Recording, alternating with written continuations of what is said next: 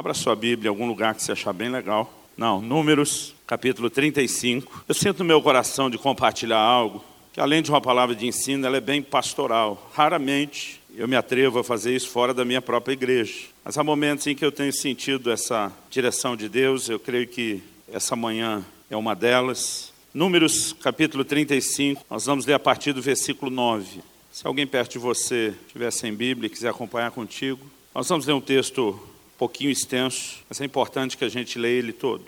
Números 35, de 9 em diante. Disse mais o Senhor a Moisés: Fala aos filhos de Israel e dize-lhes: Quando passardes o Jordão para a terra de Canaã, escolhei para vós outros cidades que vos sirvam de refúgio, para que nelas se acolha o homicida que matar alguém involuntariamente. Essas cidades vos serão para refúgio do vingador do sangue, para que o homicida não morra antes de ser apresentado perante a congregação para julgamento. As cidades que derdes serão seis cidades de refúgio para vós outros. Três dessas cidades dareis desse lado do Jordão e três na terra de Canaã. Cidade de refúgio serão. Serão para refúgio essas seis cidades para os filhos de Israel e para o estrangeiro e para o que se hospedar no meio deles para que nela se acolha aquele que matar alguém involuntariamente. Pula comigo para o versículo 22. Do versículo 16 ao 21, ele fala de gente que feriu ao outro de forma intencional, você pode ler isso depois, e que merecia a morte. 22. Porém, se o empurrar subitamente, sem inimizade, ou contra ele lançar algum instrumento sem mau intento, ou não o vendo deixar cair sobre ele alguma pedra que possa causar-lhe a morte e ele morrer, não sendo ele seu inimigo, nem tendo o procurado para o mal. Então a congregação julgará entre o matador e o vingador do sangue, segundo essas leis, e livrará o homicida da mão do vingador do sangue. E o fará voltar à sua cidade de refúgio, onde se tinha acolhido. Ali ficará até a morte do sumo sacerdote, que foi ungido com o santo óleo. Porém, se de alguma sorte o homicida sair dos limites da sua cidade de refúgio, onde se tinha acolhido, e o vingador do sangue o achar fora dos limites dela, se o vingador do sangue matar o homicida, não será culpado do sangue, pois deve ficar na sua cidade de refúgio até a morte do sumo sacerdote. Porém, depois da morte desse, o homicida voltará à terra da sua possessão. Essas coisas vos serão por estatuto de direito a vossas gerações em todas as vossas moradas. Todo aquele que matar a outrem será morto conforme o depoimento das testemunhas. Mas uma só testemunha não deporá contra alguém para que morra. Não aceitareis resgate pela vida do homicida que é culpado de morte. Antes, ele será morto. Também não aceitareis resgate por aquele que se acolher à sua cidade de refúgio, para tornar a habitar na sua terra antes da morte do sumo sacerdote. 33. Assim, não profanareis a terra em que estáis, porque o sangue profana a terra. Nenhuma expiação se fará pela terra por causa do sangue que nela for derramado, senão com o sangue daquele que o derramou. Amém. Deus, pedimos graça e favor do Senhor e aquela ação personalizada do Espírito Santo, ainda que a exposição da tua palavra seja feita de forma generalizada, que o Senhor possa aplicar de forma personalizada no íntimo de cada um de nós. Deus, nós clamamos a capacidade de não apenas receber o entendimento espiritual e não só natural da tua palavra, mas clamamos que juntamente com a compreensão da tua palavra, que haja o teu toque, a ação do teu espírito e que o teu propósito para esse tempo, aquilo que o Senhor predeterminou para essa hora, possa se cumprir de forma completa. É a nossa oração em nome de Jesus. Amém. Amém. Queridos, eu quero, a partir da tipologia dessas cidades de refúgio, eu quero compartilhar com vocês uma visão a respeito da igreja como um lugar de cobertura espiritual, um lugar de proteção espiritual. Eu creio que nós estamos vivendo um tempo, e isso vem se acentuando, se tornando cada vez pior, onde a gente vê crescer um grande descompromisso das pessoas para com a igreja. E eu acredito que a gente precisa entender a visão bíblica do que é a igreja local e qual é o nível de compromisso que nós precisamos ter com ela, e não apenas o compromisso, mas os benefícios de se ter o compromisso. A palavra de Deus diz no livro de Hebreus, no capítulo 10, no versículo 1, que tudo, exatamente tudo o que nós encontramos em relação à lei, a Bíblia diz, a lei não tem a imagem exata das coisas, mas sim a sombra de bens vindouros. Hoje, para nós que vivemos na nova aliança, esse mandamento da cidade de refúgio, ele não é uma ordenança literal. Nós não temos que construir cidades de forma literal, nós não temos que tratar essas questões de forma literal. No entanto, a Bíblia diz que essas coisas não tinham a imagem exata das coisas. Elas atenderam à necessidade do seu tempo. A lei de Moisés para a nação de Israel não era apenas a Bíblia, o livro espiritual, era a constituição de um povo, essas eram as leis que regiam a nação. No entanto, para nós, o significado, o valor que nós temos nisso, na verdade, é a projeção dessas verdades. Paulo escreve aos Colossenses, ele diz: Ninguém vos julgue por causa de dias de festa, lua nova, de sábados. Ele diz: Porque essas coisas são sombras de bens vindouros. Ou seja, muito mais do que atender à necessidade do seu tempo, essa palavra se projetava ao longo dos séculos e estava apontando na direção de verdades que ainda seriam estabelecidas. Quando a Bíblia diz que a lei, ela na verdade é a sombra dos bens vindouros, eu creio que é importante que a gente entenda a forma de entendermos, estudarmos o Velho Testamento em relação ao Novo. Porque os dois, eles não estão desconectados. Eu gosto de dizer que o Velho Testamento, ele ilustra o Novo, enquanto o Novo, por sua vez, ele explica o Velho. Eu gosto dessa figura da sombra que Hebreus capítulo 10, versículo 1 usa. Se eu estender a mão aqui sobre o púlpito, eu vejo projetado sobre ele exatamente a silhueta da minha mão na forma de uma sombra. É a mesma quantidade de dedos, estão exatamente na mesma disposição, no entanto, a sombra ela é um pouco mais limitada. Ela não tem a textura da pele, ela não tem cor, não tem o efeito 3D, mas ela reproduz de forma muito parecida aquilo que está se colocando entre a luz e, obviamente, a projeção da sombra. E quando eu olho para cá, é de fato muito parecido. Até uns dedos parecem meio gordinho, deve ser um efeito a mais da sombra. Mas quando a Bíblia fala da lei como sendo a sombra de bens vindouros, significa o quê? As pessoas que tinham contato com essas verdades do Velho Testamento, elas não estavam enxergando a mão. É como se o ponto de vista de observação deles estivesse abaixo da mão e eles só enxergassem a sombra durante esses dias. Mas o lugar de revelação que eu e você temos hoje no Novo Testamento, nós somos levantados a um outro patamar, a um outro lugar, onde a gente consegue enxergar não só a sombra que foi projetada, mas hoje a gente consegue enxergar a mão que estava projetando a sombra. Então, por exemplo, no Velho Testamento, nós vemos Deus dando uma ordem a Moisés que levantasse uma serpente de bronze no momento em que serpentes abrasadoras invadiram, encheram todo o arraial de Israel, gente estava sendo picada, morrendo por conta daquilo. E aí Deus manda que se levante uma serpente de bronze. Durante muitas vezes, eu, quando criança, adolescente, lendo esse texto, eu ficava desconfortável, porque me cheirava uma coisa quase que supersticiosa. Deus manda levantar uma serpente de metal. Quem era picado pelas serpentes abrasadoras tinha que olhar para a serpente de metal. Quando olhava, era curado. Quem não olhava, morria. No Novo Testamento, Jesus diz em João 3,14: Assim como Moisés levantou a serpente no deserto, assim importa que o filho do homem seja levantado. O que Jesus está dizendo? Isso é uma sombra. As serpentes abrasadoras era a maldição que assolava o povo, então uma figura da maldição precisava ser levantada. Qual era a maldição que nos assolava, espiritualmente falando? O pecado. Jesus precisou ser levantado e diz a Bíblia que ele foi feito pecado por nós. Ele se torna a própria maldição que nos assola. E Deus nele, o bronze, por exemplo, no Velho Testamento, na figura de juízo. Deus nele estava julgando os nossos pecados.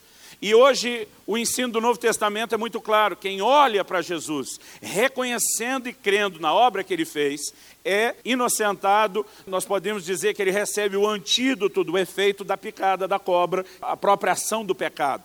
Então, essas são sombras, são figuras, e a Bíblia está cheia delas. Eu, particularmente, amo a tipologia bíblica.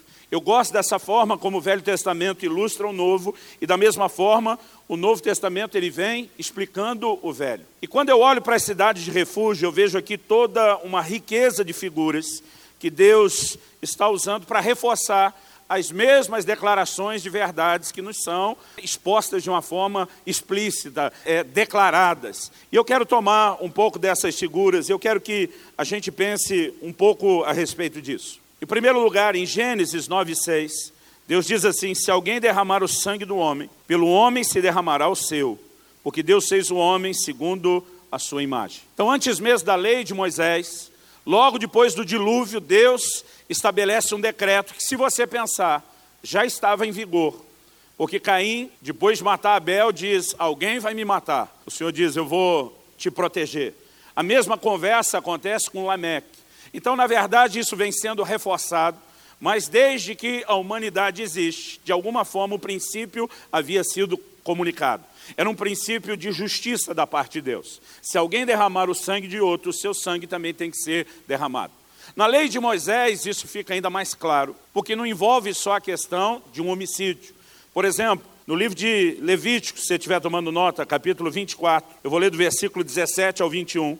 A Bíblia diz assim: Quem matar alguém será morto, mas quem matar um animal restituirá, igual por igual.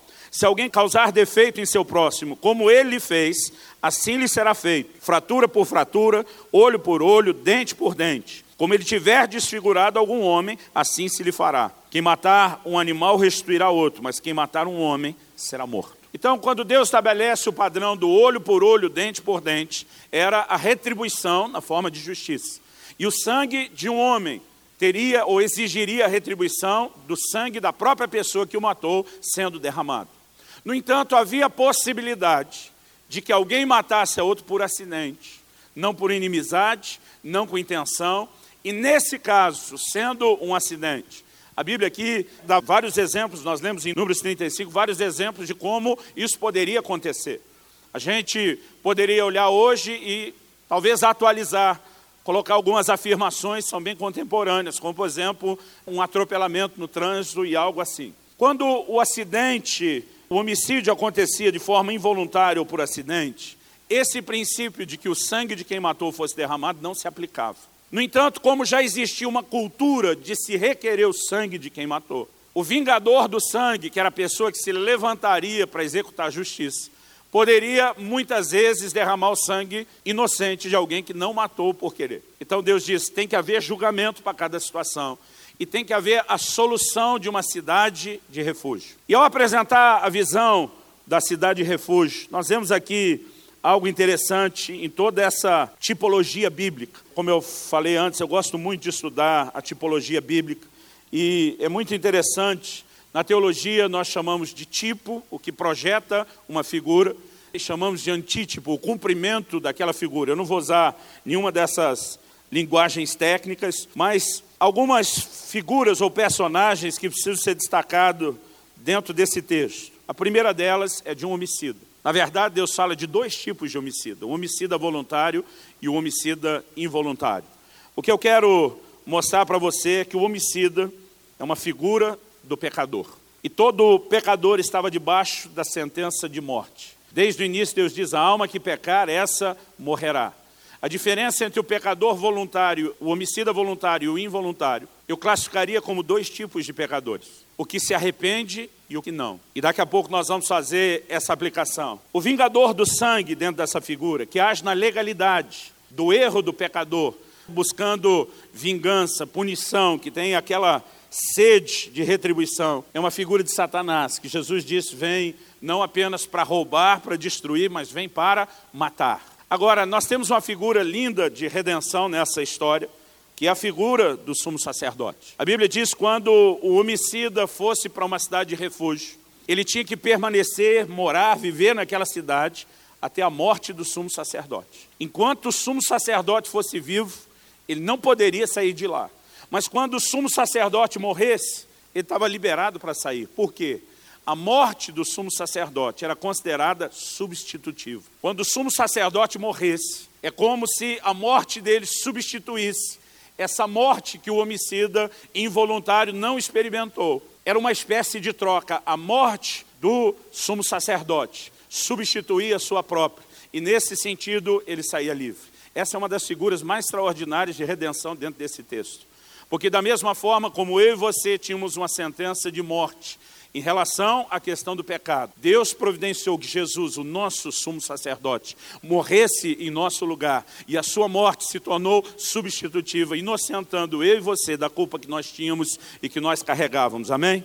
A cidade de refúgio, querido, eu quero te mostrar aquela figura, a igreja. Deus tem um lugar onde todas essas verdades são praticadas e onde a proteção é estendida. Eu acho interessante que Deus disse que seriam seis cidades de refúgio. E todos os números na Bíblia, eles têm também um significado. O número seis fala de algo humano, sempre está relacionado com o homem. De Gênesis a Apocalipse, literalmente.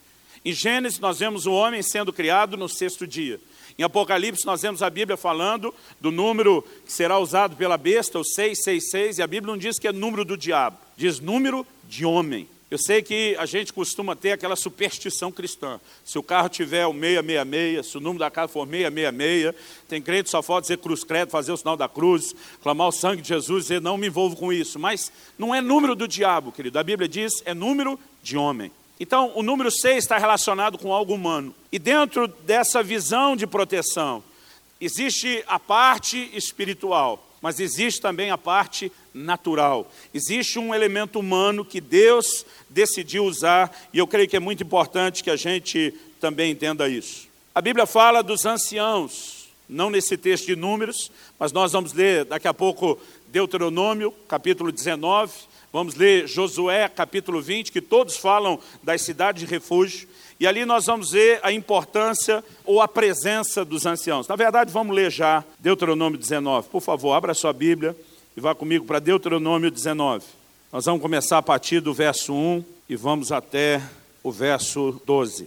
O texto diz assim: Quando o Senhor teu Deus eliminar as nações, cuja terra te dará o Senhor teu Deus, e as desapossares e morares nas suas cidades e nas suas casas, três cidades separarás no meio da terra que te dará o Senhor teu Deus para possuíres. Então, Aqui eles já possuíram as terras antes do Jordão, e Moisés, no limiar da terra, está dizendo: quando vocês possuírem o resto, vocês vão separar as outras três cidades que faltam, porque eram três cidades antes do Jordão, três depois. Versículo 3: Preparar-te-ás o caminho e os limites da tua terra que te fará possuir o Senhor teu Deus, dividirás em três, e isso será para que nela se acolha todo homicida. Esse é o caso tocante ao homicida que nela se acolher para que viva. Aquele que sem querer ferir o seu próximo a quem não aborrecia dantes. Assim, aquele que entrar com o seu próximo no bosque para cortar a lenha e manejando com impulso o machado para cortar a árvore, o ferro saltar do cabo, atingir o seu próximo e esse morrer, o tal se acolherá em uma dessas cidades e viverá, para que o vingador do sangue não persiga o homicida,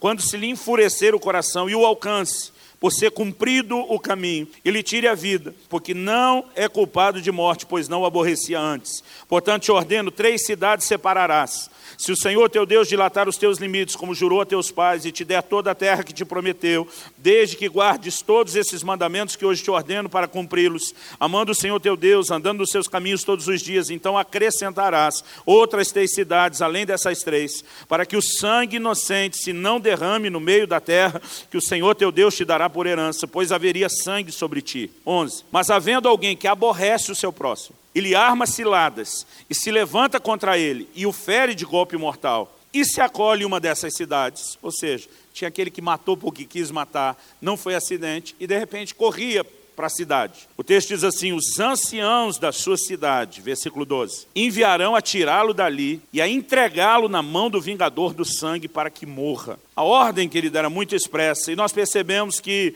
os anciãos, eles são envolvidos dentro de tudo aquilo que acontecia. Eles eram os responsáveis, aqueles que deveriam ser procurados quando o homicida involuntário chegasse procurando abrigo. Eles decidiam se a pessoa teria acolhido ou não. Eles conduziriam o julgamento. Em Josué, no capítulo 20, no versículo 4, a palavra de Deus diz assim: fugindo para alguma dessas cidades, está falando do homicídio involuntário, pôr-se à porta dela e exporá o seu caso perante os ouvidos dos anciãos de tal cidade. Então tomarão consigo na cidade, lhe darão lugar para que habite com eles. Qual era o papel dos anciãos? Ouvir a história de cada um, definir e estabelecer o julgamento, e eles eram responsáveis por acolher essa pessoa em lugar de proteção, ou se reconhecessem que ela estava ali de forma indevida, porque era um homicida voluntário, eles eram os responsáveis por tirar essa pessoa da cidade e entregá-lo ao vingador do sangue. Os anciãos eram aqueles homens se assentavam às portas da cidade, eram responsáveis pelo governo da cidade. Quando nós vamos para o Novo Testamento, e a Bíblia vai falar de governo dentro da igreja, a mesma figura é mantida e preservada, não só a figura, o mesmo nome continua sendo usado. A palavra que nós usamos hoje, presbítero, ela na verdade é a palavra grega que significa ancião. E assim como no Velho Testamento, o governo da igreja pertence aos anciãos.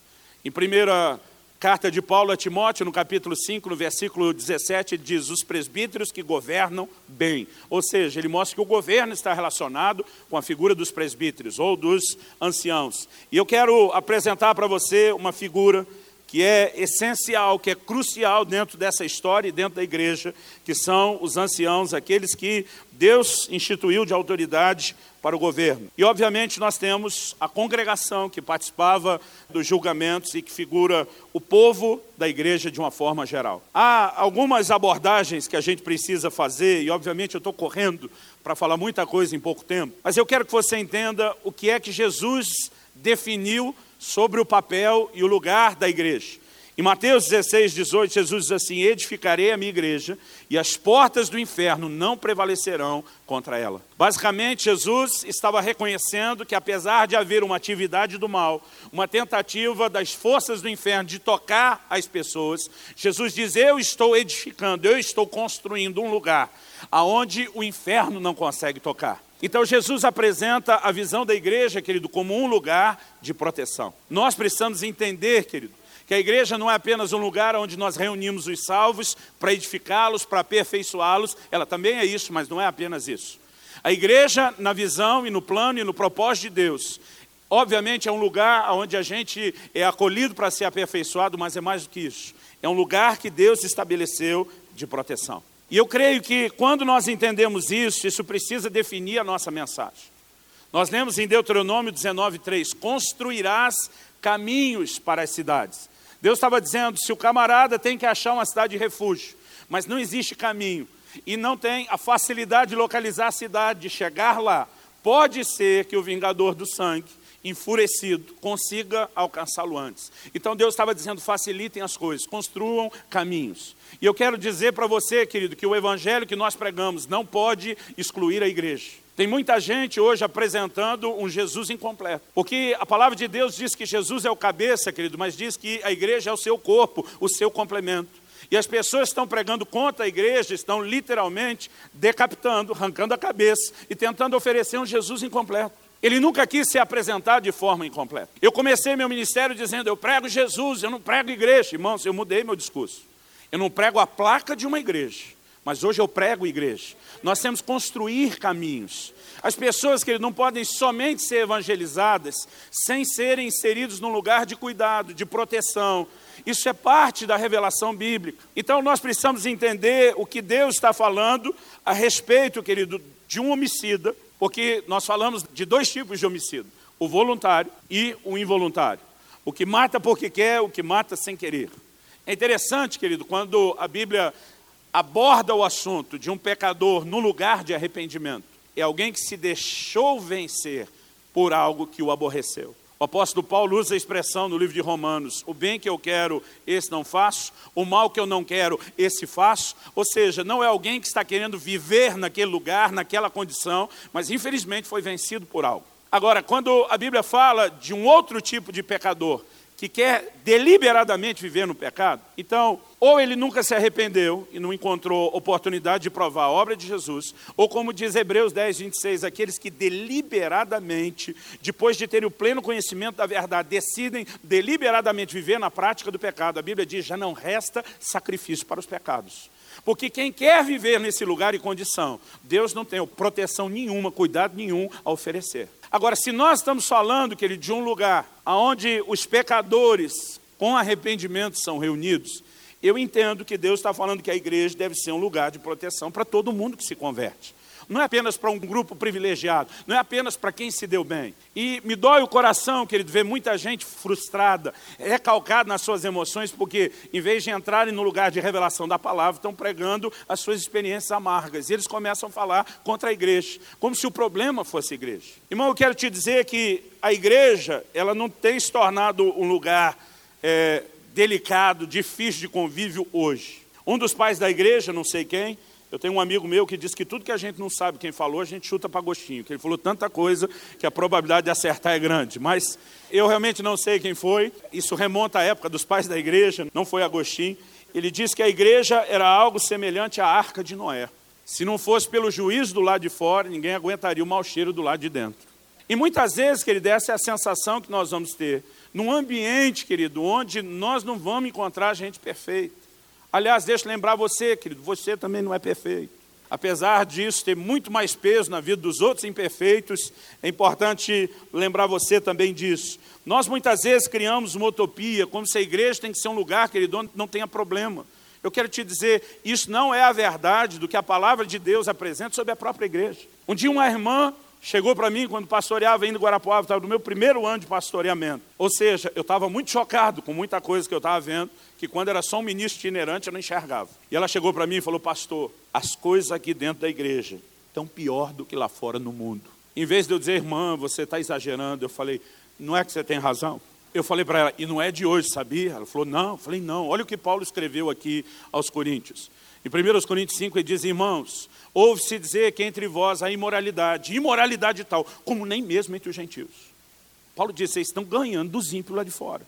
Eu falei, isso significa que esse negócio não é de hoje, é desde o começo, que é bagunçado desse jeito. Sabe, querido, às vezes nós criamos uma utopia, fantasiamos, inventamos algo na nossa cabeça que não tem nada a ver com aquilo que Deus está apresentando. A razão pela qual eu e você, querido, devemos participar, devemos ser parte da igreja, não é porque ela é um lugar perfeito, mas é um lugar onde nós seremos aperfeiçoados, e enquanto somos aperfeiçoados, nós precisamos deste lugar.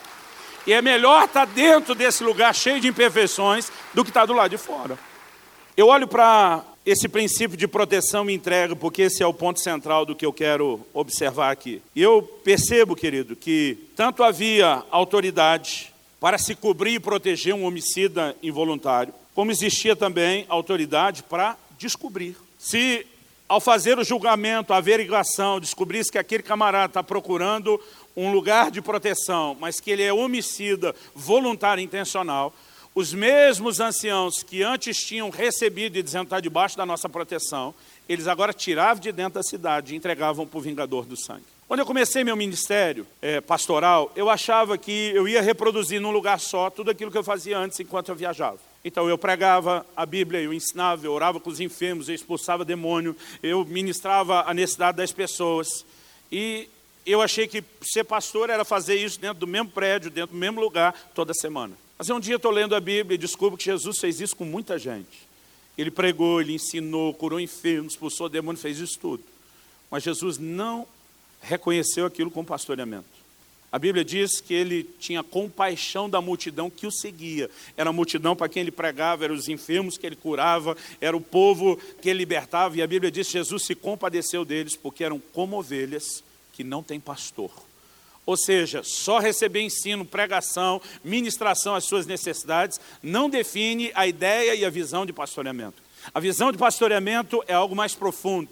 E ela envolve um relacionamento onde formalmente alguém se apresenta, pede acolhida, formalmente é recebido, e existe um posicionamento específico dessa pessoa que o recebe, de dizer agora eu me coloco entre você e o reino das trevas. Eu me levanto para dizer ao diabo, a quem quer que seja que vem em nome do vingador de sangue, nesse você não toca, nesse você não põe mais a mão. Eu demorei para descobrir, querido, que aquelas pessoas que eu ministrava já antes de ser pastor, naquela mesma cidade, muitas vezes elas continuavam tendo problemas, muitas vezes a gente conseguia ajudá-las em algumas áreas, mas eu via elas muito expostas a muita coisa pela falta da prática de um princípio, que é o reconhecimento, querido, de um lugar de proteção que é a disposição de se sujeitar a pessoas a quem Deus investiu autoridade especificamente para fazer isso. E eu comecei a olhar para esses textos e pensei como isso representa essa figura de proteção que nós devemos ter. Quando o ancião acolhe, colocava o camarada para dentro, se o, o vingador do sangue aparecesse, ele dizia, para tocar nele tem que passar por cima de mim primeiro. Irmão, como é precioso poder desfrutar dessa proteção. Agora, como é trágico imaginar que essa proteção pode ser perdida. Em 1 Coríntios, no capítulo 5, quando Paulo começa a dizer que a coisa estava pior do que estava no mundo, ele destaca um camarada que não apenas estava envolvido no pecado de imoralidade, de prostituição, mas a Bíblia diz que ele estava se envolvendo com a mulher do pai, com a própria madrasta. Aí o que o apóstolo Paulo diz, vai comigo para 1 Coríntios, capítulo 5, é que esse camarada que continua pecando, ele não está falando de alguém, irmão, que veio desse caso de incesto, mas se arrependeu, agora se converteu. Porque para todo homicídio involuntário, para o pecador arrependido, existe proteção. Mas ele está falando de alguém que, mesmo depois de acolhido, continua fazendo as mesmas coisas. Volta a repetir aquilo. Ele agora faz uma escolha pelo pecado. E aí a forma de tratar com ele, que é apresentado no Novo Testamento, que é exatamente a interpretação dessas figuras do velho. Paulo diz assim, versículo 3, 1 Coríntios 5. Eu, na verdade, ainda que ausente em pessoa, mas presente em espírito, já sentenciei, como se estivesse presente, que o autor de tal infâmia seja, em nome do Senhor Jesus, reunidos vós e o meu espírito. Eu demorei muito tempo para entender por que Paulo tem que dizer reunidos vós e o meu espírito. É porque os anciãos, que nunca faziam nenhum julgamento sem a congregação presente. Isso é um princípio importante. Há um nível de disciplina, querido, que começa no pessoal. Jesus disse: Teu irmão pecou, corrige você e ele. Não ouviu, chama testemunha. Não ouviu, leva para a igreja. Não ouviu, passa a tesoura. E Paulo diz aqui: Reunidos vós e o meu espírito, com o poder de Jesus, nosso Senhor, seja entregue a Satanás para a destruição da carne, a fim de que o espírito seja salvo no dia do Senhor. Paulo está dizendo o seguinte: nós estamos removendo a proteção que havíamos colocado sobre essa pessoa, para que o diabo não a tocasse. E agora nós tiramos a proteção, nós estamos tirando essa pessoa da cidade de refúgio e estamos entregando nas mãos do vingador do sangue. Paulo diz: ainda essa medida. E a gente precisa entender, querido, que disciplina na igreja não é retaliação, é expressão de misericórdia. Paulo diz: o nível de autoridade que nós estamos dando ao inimigo para tocá-lo, é na carne. Ou seja, provavelmente esse camarada ia viver juízo de enfermidade e isso iria levá-lo à morte. Mas ele está dizendo, para que pelo menos o espírito possa ser salvo, para que possa haver um lugar de arrependimento. Porque mesmo quando Deus que ele está julgando alguém, o propósito não é fulminar essa pessoa. Você lê no livro de Ageu, Deus dizendo todas as desgraças que haviam sido enviadas, ele diz assim: E não houve entre vós quem se arrependesse. Deus estava dizendo: Eu esperava que no meio de toda essa dor do juízo, você se voltasse para mim. No entanto, querido, nós vemos essa figura se cumprindo, essa sombra, nós vemos o cumprimento dela no Novo Testamento, porque os anciãos têm autoridade tanto para acolher e proteger, como também para remover a proteção. Deixa eu falar de outra coisa interessante: a escolha da cidade. Irmão, quem escolhia para onde ia era o próprio homicida. É lógico que o que era inteligente era correr para o lugar mais próximo. Porque quanto mais próxima a cidade, imagina o território da nação de Israel dividido em seis, não valia a pena correr para outra extremidade, porque o risco de ser alcançado pelo vingador do sangue era maior. No entanto, a pessoa tinha direito de escolher a cidade. Ela escolhia para onde ia. Depois que escolhesse, querido, não quer dizer que ela não poderia mudar de cidade. Mas se saísse da cidade e o vingador do sangue a encontrasse, dessa vez ele tinha autoridade para matar, porque a pessoa estava fora do lugar de proteção. Então não existe algo que proíba, o que era proibido era o regresso à sua cidade, até que o sumo sacerdote morresse. Mas não há algo que proibisse de trocar de cidade, no entanto, era uma manobra de risco. E deixa eu te dizer algo, querido. Eu lamento a forma como as pessoas hoje em dia estão trocando de igreja quase como se troca de roupa. E eu não vou dizer que a gente não possa trocar de igreja. Eu recebo pessoas na minha igreja que não fui eu que ganhei para Jesus. E muitas vêm por muitas razões. Alguns mudaram de cidade, precisa de um novo lugar. Outras simplesmente estão mudando de igreja dentro da própria cidade por bons motivos. Já recebi pessoas onde não sei se a gente pode chamar o lugar de onde vieram de igreja, de tão distante do padrão da palavra de Deus é que estava. Mas tem gente, querido, que não consegue superar os problemas básicos de relacionamento. Então, por exemplo, você deve conhecer alguém que se ele tem um problema no emprego, em vez de resolver o problema, ele muda de emprego. Se tem um problema com o vizinho, em vez de resolver o problema, ele muda de casa. E aí, quando chega dentro da igreja tem problema na igreja, o que é que ele faz? Ele muda de igreja. Porque nunca a conduta dele foi de resolver problema, mas vamos mudar de lugar. E a pessoa, na verdade, só vai trocando de problema de tempo em tempo. Eu não quero dizer, querido, eu posso olhar para a minha história e dizer para você, eu andei por muita igreja, por diversos motivos. Às vezes por mudança de cidade, ainda como filho, seguindo meus pais, não só numa mudança de cidade, uma reforma doutrinária, já teve N situações. E eu não quero parecer que eu estou falando contra isso, mas deixa eu dizer para muita gente, eu percebo que essa manobra se torna arriscada, principalmente quando alguém vem com a conversa de que sentiu de Deus de sair, mas não sabe nem para onde vai, e vai ficar dando bobeira sem ter outro lugar de proteção. Hashtag fica a dica. É, após a escolha, a escolha era dele, ele é que deveria submeter. Você não via, irmão, os anciãos saindo num carro de boi, gritando por aí pela cidade, olha, nossa cidade refúgio é muito boa. Hoje em dia, irmão, que a gente vê é uma verdadeira competição, o importante é atrair para cá. Um dia desse estava pregando e brinquei e falei, um dia desse vai ter algum lugar onde você vai ver numa igreja uma faixa, promoção, o dízimo aqui é só 7%. Aí alguém mandou para mim falou, um dia desse, não, pastor, o cara me mandou uma foto, passou na frente da igreja, o dízimo, não dizia promoção, mas dizia o dízimo aqui é só 7%.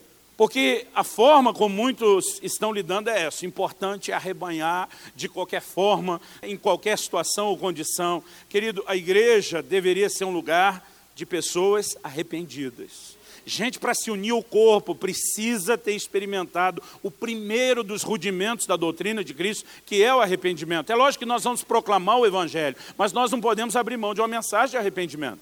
Ah, pastor, eu preguei para que a pessoa tenha que crer em Jesus, irmão. Antes de pregar para crer, nós temos que pregar para arrepender. A mensagem de Jesus era essa: arrependei-vos e crede no Evangelho. Primeiro arrepende, depois crê. Os rudimentos da doutrina de Cristo: primeiro o arrependimento de obras mortas, depois a fé em Deus. Agora, na própria mensagem, que a igreja muitas vezes tem pregado, e a maneira como lida, não importa a condição em que chegue, a maneira como está, e até o trato de alguns de não vou nem mexer com você, fico como está, são contradições ao padrão, ao parâmetro que a palavra de Deus estabelece.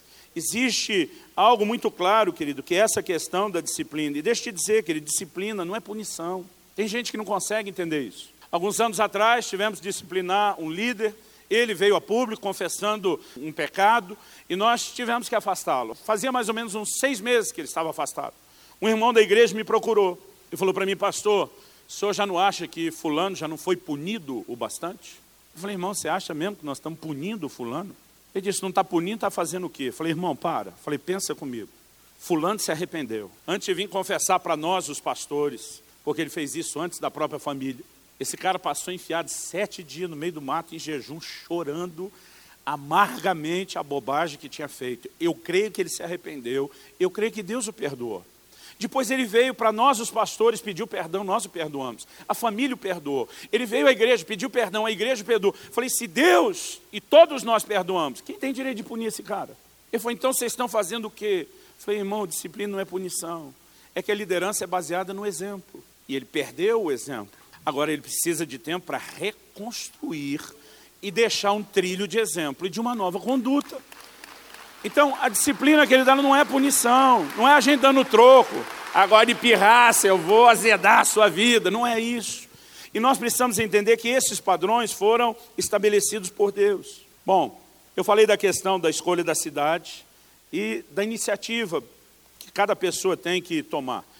A Bíblia diz em Josué 24 que o homicida chegava e expunha o seu caso aos anciãos da cidade. Irmão, quando o assunto é evangelismo, nós devemos correr atrás das pessoas. Porque elas estão numa condição de cegueira espiritual, elas não entendem as verdades espirituais. É nossa responsabilidade de ir aonde o pecador está. O evangelismo é comparado por Jesus a uma pesca.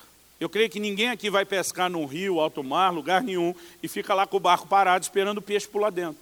Porque pesca não é isso. No entanto, muitas vezes, como igreja, a gente está esperando que o pecador simplesmente descubra onde a gente está, entre e se converta por si. E quando o assunto é evangelismo, querido, a gente tem que ir atrás do peixe. Agora, deixa eu te dizer: quando a pessoa já foi alcançada e agora quer viver discipulado, quer cuidado, quer viver proteção, ela precisa entender a responsabilidade de ir atrás do que ela precisa. Jesus passou para alguns dos seus discípulos e diz: siga-me. E ele continua andando.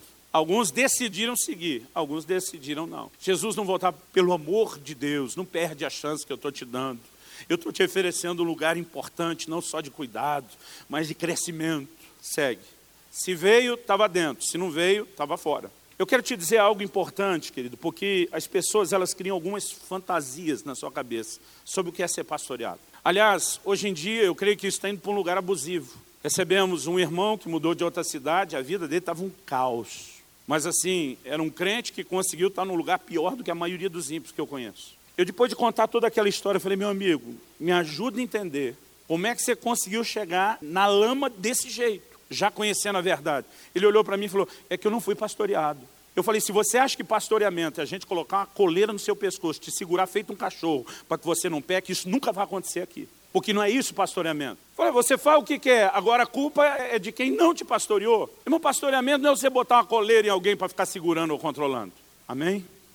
A gente precisa relembrar essas coisas. O que, que é o cuidado, querido pastoral? Existe uma interação e nós precisamos entender de quem é a iniciativa em algumas coisas. No meu primeiro ano pastoreando em Guarapuava, então estamos falando de 23 anos atrás. No meu primeiro ano pastoreando, eu fico tentando fazer as contas e não consigo pensar em duas coisas ao mesmo tempo. Mas no meu primeiro ano de pastoreamento, há 20 e tantos anos atrás, eu me lembro de uma situação onde durante dois domingos eu senti falta de uma irmã na igreja. A igreja não era assim tão grande, a gente estava, eu acredito, com as 300, no máximo 400 pessoas, e ainda dava para, no olho, perceber quem estava, quem não estava. Eu senti falta dessa irmã por dois domingos. Mas no terceiro domingo ela apareceu na igreja, eu fiquei feliz de vê-la. E eu lembro que eu fui até ela dizer: Minha irmã, que bom te ver aqui. Eu senti falta de você esses dois domingos. Estava tudo bem? Ela disse: Não, não estava nada bem. Mas assim, aquele jeitinho educado, né? Não estava nada bem. Ela olhou para mim e falou: Eu estive doente. Eu fui hospitalizada. E o senhor, como pastor, nem foi me visitar. Quando ela falou isso, eu falei: Irmã, me perdoa. Falei para ela: Minha bola de cristal está queimada faz duas semanas. Falei, não tem assistência técnica na cidade. E faz duas semanas que não adivinho nada. E ela ficou me olhando assustada. Eu olhei para ela e falei, é sério que você estava doente? Ela diz, é. Falei, pois eu vou lhe repreender. Ela falou, porque eu estava doente? Falei, não, abra sua Bíblia comigo. Vamos lá para Tiago, capítulo 5, versículo 14. Está alguém entre vós enfermo? Chame os presbíteros da igreja. Falei, a Bíblia não está dizendo, espere que o presbítero adivinhe que você está enfermo.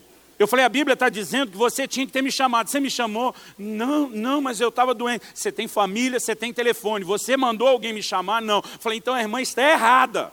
E ela ficou assustada. E eu falei, a próxima vez que você ficar doente, não me chamar. Essa conversa vai ficar mais séria. Me perdoa, pastor, me perdoa. É lógico que eu valorizei, porque eu, eu na época era um pouco pior, um pouco menos melhor do que hoje. Mas as pessoas, querido, elas criam uma fantasia de que alguém tem que descobrir o seu problema. Eu, querido, a Bíblia diz: você está com um problema, peça ajuda. Então, é o doente que tem que pedir ajuda. Não é o presbítero, querido, que todo santo dia tem que sair gritando: alguém está precisando ser ungido, alguém está precisando de socorro. É quem precisa do cuidado que precisa se posicionar para ir atrás. Porque, irmão, se a gente não ajustar essas coisas, eu já descobri que decepção, ela sempre é proporcional à expectativa. Nós temos de tempos em tempos, mais ou menos a cada três meses, um curso de membresia, onde expomos o que é a visão da igreja, recebemos os novos membros e sou sempre eu que, como pastor principal, falo nesse dia e eu sempre faço uma promessa para todo mundo que está chegando no início. Digo, olha gente, como líder dessa casa, eu quero fazer a vocês uma promessa. Às vezes, para tornar solene, eu digo em nome de Jesus Cristo. Eu empenho minha palavra, eu vou prometer algo para vocês em nome de Jesus. E eles ficam olhando na expectativa. Eu falo para eles, eu prometo que nós vamos falhar com vocês. Um dia desse, um irmão me mandou um e-mail e falou, pastor, tu é um homem de palavra. Prometeu decepcionar, a gente cumpriu. Eu falei, ei, ei, nunca prometi decepcionar. Eu prometi falhar. São duas coisas diferentes. Eu falei, você só decepcionou porque não levou a sério minha promessa. Se tivesse acreditado que eu de fato ia falhar, você nunca teria decepcionado. Porque a decepção, querido, ela está proporcional à expectativa. Se cada um de nós entra num lugar esperando que nada de ruim vai acontecer, quando acontece, aquilo vai de alguma forma nos tocar e nos ferir. Irmão, não conheço ninguém que vai para um ambiente de trabalho acreditando que nunca ninguém no ambiente de trabalho vai falhar com ele. Eu não vejo ninguém se casando e achando que nunca vai ter uma briga ou discussão. Em qualquer lugar, o nível de relacionamento, as pessoas sabem o que esperam. Mas quando o assunto é a igreja, de alguma forma existe uma fantasia de que tudo vai ter que ser perfeito. Irmão, se não te avisaram ainda, se você não descobriu ainda o que eu duvido, eu quero te dizer, não é real. E se você falar que a igreja é lugar de perfeição, você vai ter que botar aquela hashtag SQN na frente. Só que não. Porque não é, querido. Não é, e não é só por causa dos outros, não é por causa de mim, não é por causa de você. É por isso que não é um lugar de perfeição. Mas a gente precisa entender, querido, esse princípio. Deixa eu compartilhar algo com você. Eu estava um dia com a minha esposa, a gente ido ministrar num evento de amigos nossos na Itália. E essa pastora amiga nossa, ela antes converter foi assim, antes converter não, a expressão que ela usa antes de reformar. Foi uma freira franciscana, mas sempre foi uma pessoa, além de dedicada ao Senhor, muito estudiosa. Eu gosto de vez em quando trocar figurinhas. E eu não me lembro exatamente como nós chegamos nesse ponto, mas a gente estava conversando sobre fatos históricos antigos. E ela falou para mim a respeito do que a Bíblia diz lá em Tiago 5. Quando está alguém entre vós enfermo, chame os presbíteros da igreja. E ela me trouxe uma exposição, tanto bíblica como histórica, muito interessante por trás disso. Eu só vou resumir a coisa. Mas ela estava falando, Luciano, é muito interessante a gente observar isso. A Bíblia não diz que é a unção que cura o enfermo. A Bíblia diz que é a oração da fé que cura. No entanto, precisa, nesse momento, da unção. E muita gente, mesmo a igreja brasileira, é muito mística a respeito do óleo. Outro dia alguém falou, pastor, tem óleo ungido? Eu falei, querido, óleo não é ungido, óleo unge. Mas eu não tenho nem o óleo ungido, nem o que unge aqui comigo. Ah, então não vai dar para você orar. Eu falei, então não dá para orar, fazer o quê? Essa não é a única forma de se ministrar aos enfermos. No entanto, foi um padrão estabelecido para dentro da igreja. O que está por trás disso? A pessoa, querido, que não pôde vir ao culto por conta de uma enfermidade, ela então estava num lugar, me perdoe usar logo um trocadilho desse, mas era mais ou menos assim: se Maomé não vai à montanha, a montanha vai a Maomé ela não pôde estar presente no ambiente onde ela testemunha estar debaixo de cobertura. Então ela solicita que aqueles que a acolheram e exercem cobertura vão até ela e apliquem o óleo. O que é o óleo? É algo que é colocado e indica uma ação de Deus ou do Espírito Santo sobre. O Espírito do Senhor está sobre mim. Esse é o significado da unção. A unção com óleo, querida, é para declarar que há algo sobre aquela pessoa e que ela não está exposta, ainda que ela não pôde, ao congregar, testemunhar, estar debaixo de um lugar de proteção. Nós precisamos entender algumas figuras, porque tem muita gente hoje em dia que acha que não precisa da igreja. Outro dia, eu não me lembro o que eu estava pregando, o irmão falou, pastor, Deus te revelou nossas malandragens todas. Eu falei, não, irmão, não foi Deus que revelou. Eu já passei por cada um desses estágios. Quase tudo que a gente prega, corrige, chama atenção, é aquilo que a gente tem sido tratado e corrigido, na sua grande maioria. Graças a Deus a gente não consegue errar em tudo, mas já erramos em muita coisa. Então, nesse assunto, que ele deixa eu dizer, teve uma fase na minha adolescência em que a igreja não era boa o bastante para mim. E se você for pensar, querido, o que, que eu fazia? Eu me trancava no meu quarto quando chegava a hora do culto, em vez de ir para a igreja, e botava um louvor e adoração, uma daqueles top. Irmão, eu quero te dizer hoje, nem a própria equipe que ministra o louvor concorre com ela mesma se ela tiver gravado um CD ou DVD de alta produção. Nem ela concorre com ela mesma. É lógico que aquele trabalho requintado, retocado, arrumado, melhorado, ele vai estar num outro nível. Então, eu preferia, na época a gente não tinha o CD e DVD, usava fita cassete, mas pegava assim aquelas melhores bandas de louvor do mundo da época, botava no meu quarto e entrava no lugar de adoração a Deus. E eu disse, isso aqui é muito melhor do que a adoração lá da igreja. Eu também pegava fitas cassetes, que eu sou da época da fita cassete, de mensagens, e eu escutava mensagens de pregadores que eu achava muito melhor do que meu pastor. E eu pensava, aqui sim eu tive um encontro com Deus, uma coisa de qualidade. O problema é que uma vez por mês eu tinha que ir na igreja para dizimar e tomar ceia. Hoje em dia, se você pensar bem, nem disso o camarada precisa. Faz uma transferência eletrônica, não precisa estar lá. E tem igreja, irmão, já mandando ceia expresso via SEDEX para a casa do camarada. Já tem gente fazendo isso. A pergunta é: para que, que a gente precisa estar na igreja? Para que, que a gente precisa congregar?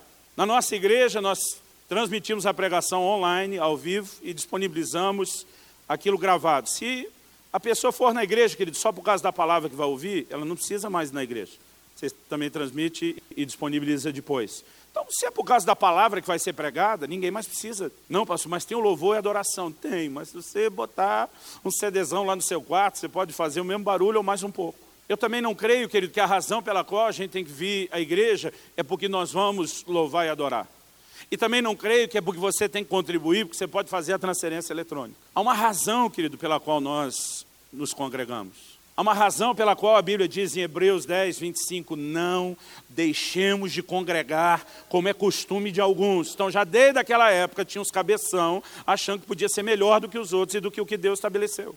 Há uma razão para isso, é porque quando congregamos, quando nos unimos, nós estamos testemunhando no reino espiritual que nós temos a nossa cidade de refúgio, que nós nos sujeitamos à autoridade dos que Deus levantou ali, que nós nos colocamos debaixo de proteção.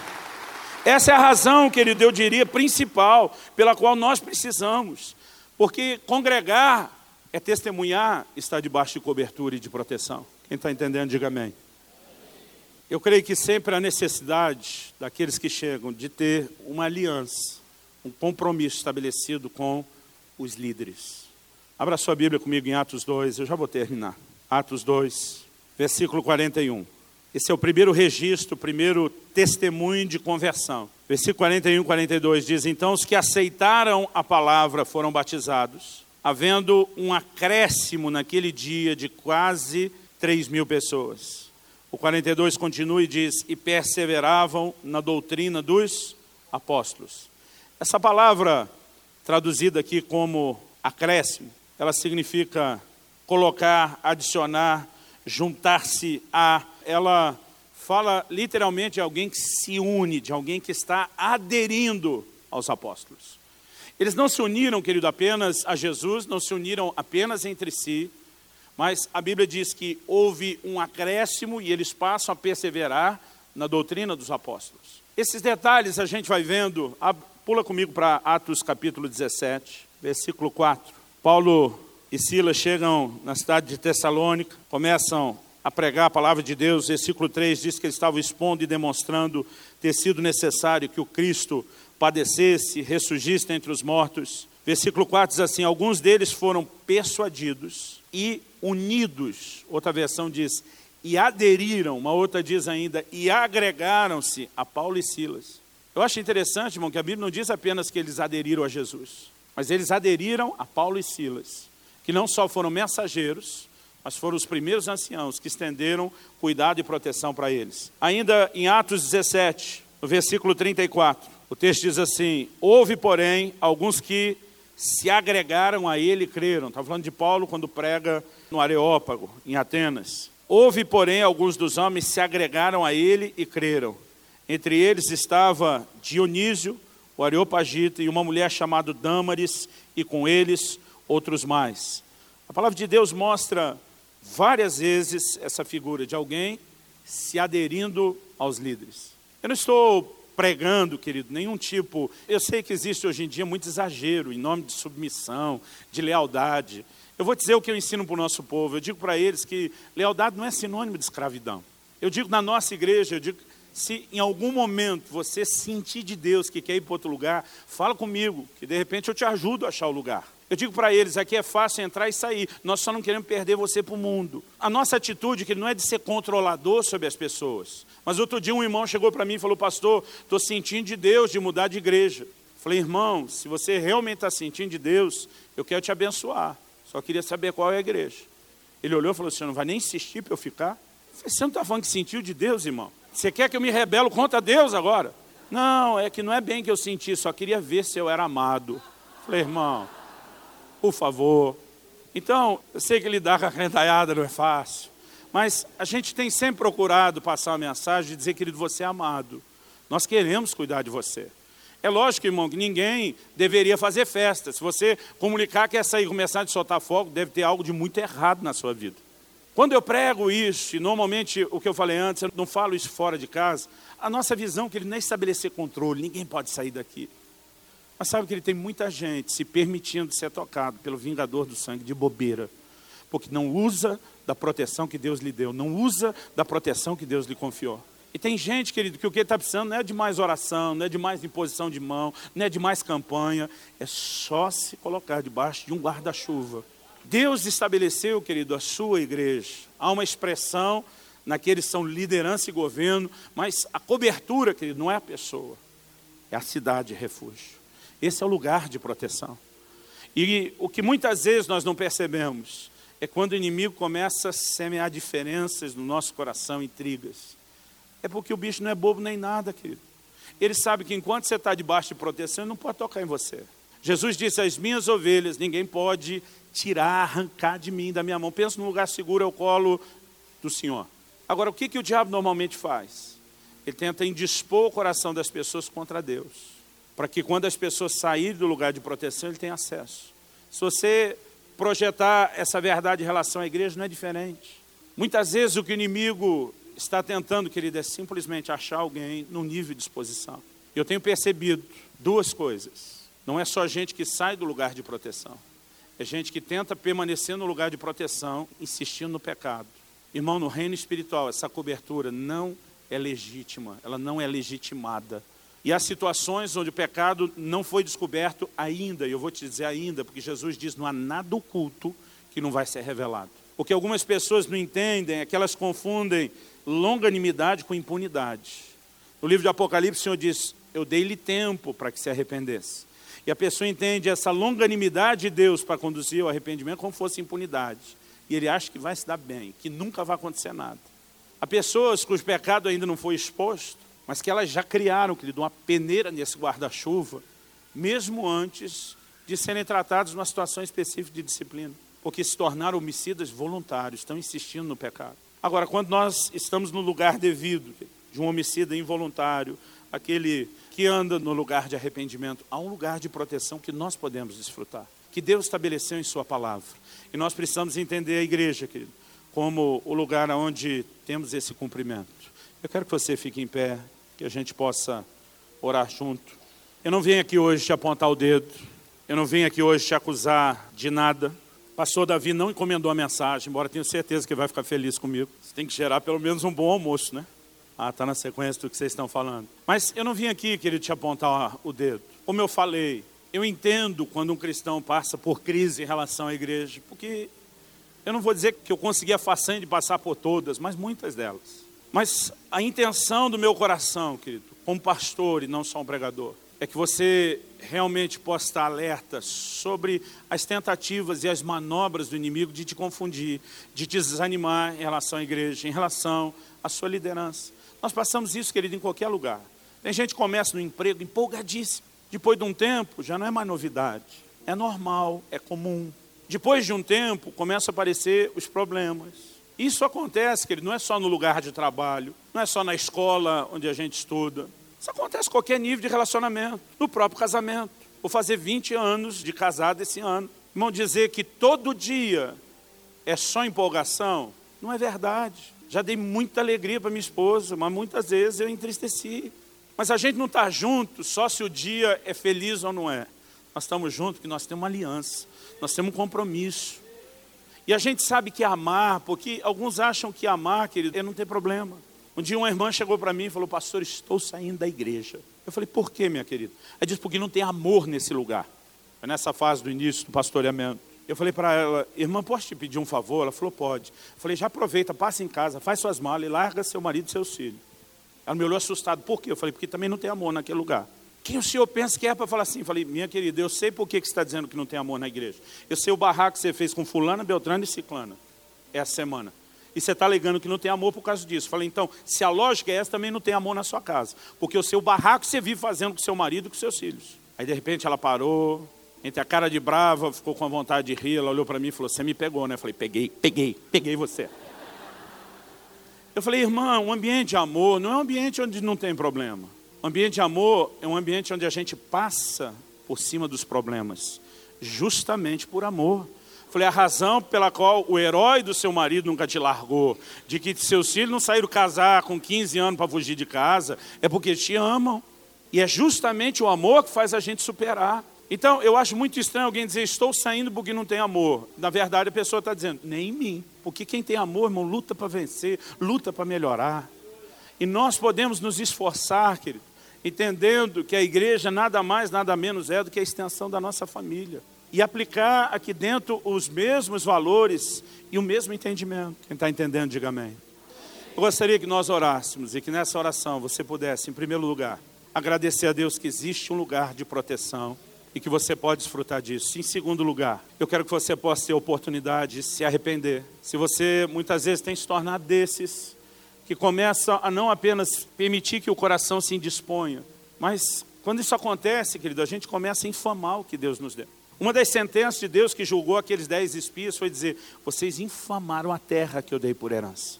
Quando a gente começa a falar contra aquilo que Deus nos deu, que não é coisa boa e não termina bem.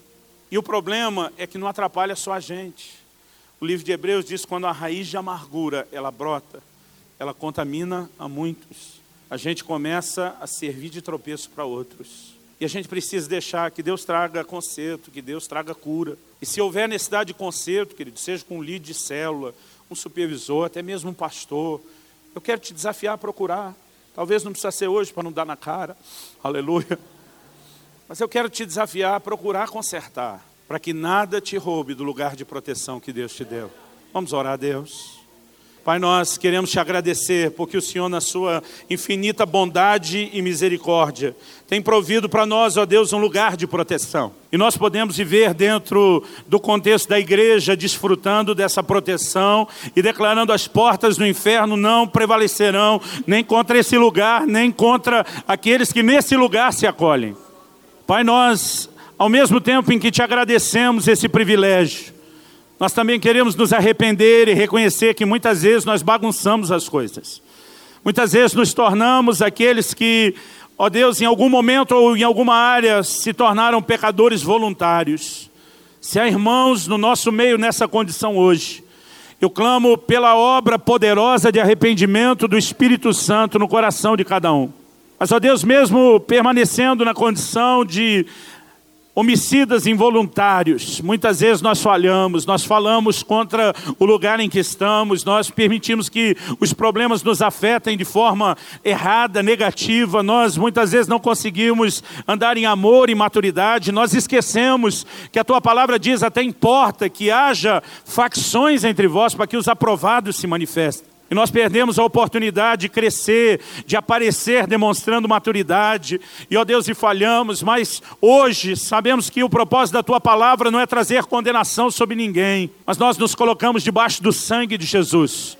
Nós recebemos, nos apropriamos em fé do teu perdão e declaramos, Senhor, a partir de agora, queremos recomeçar, queremos caminhar de uma forma nova, clamamos por um novo tempo. Eu oro a Deus que no coração de cada um, toda a tentativa do diabo de trazer engano, de trazer, ó Deus, algo que venha a roubá-los desse lugar de proteção, que isso caia por terra, seja desfeito pela ação da tua palavra e do teu espírito hoje, em nome de Jesus. Em nome de Jesus e para a glória de Deus. Amém.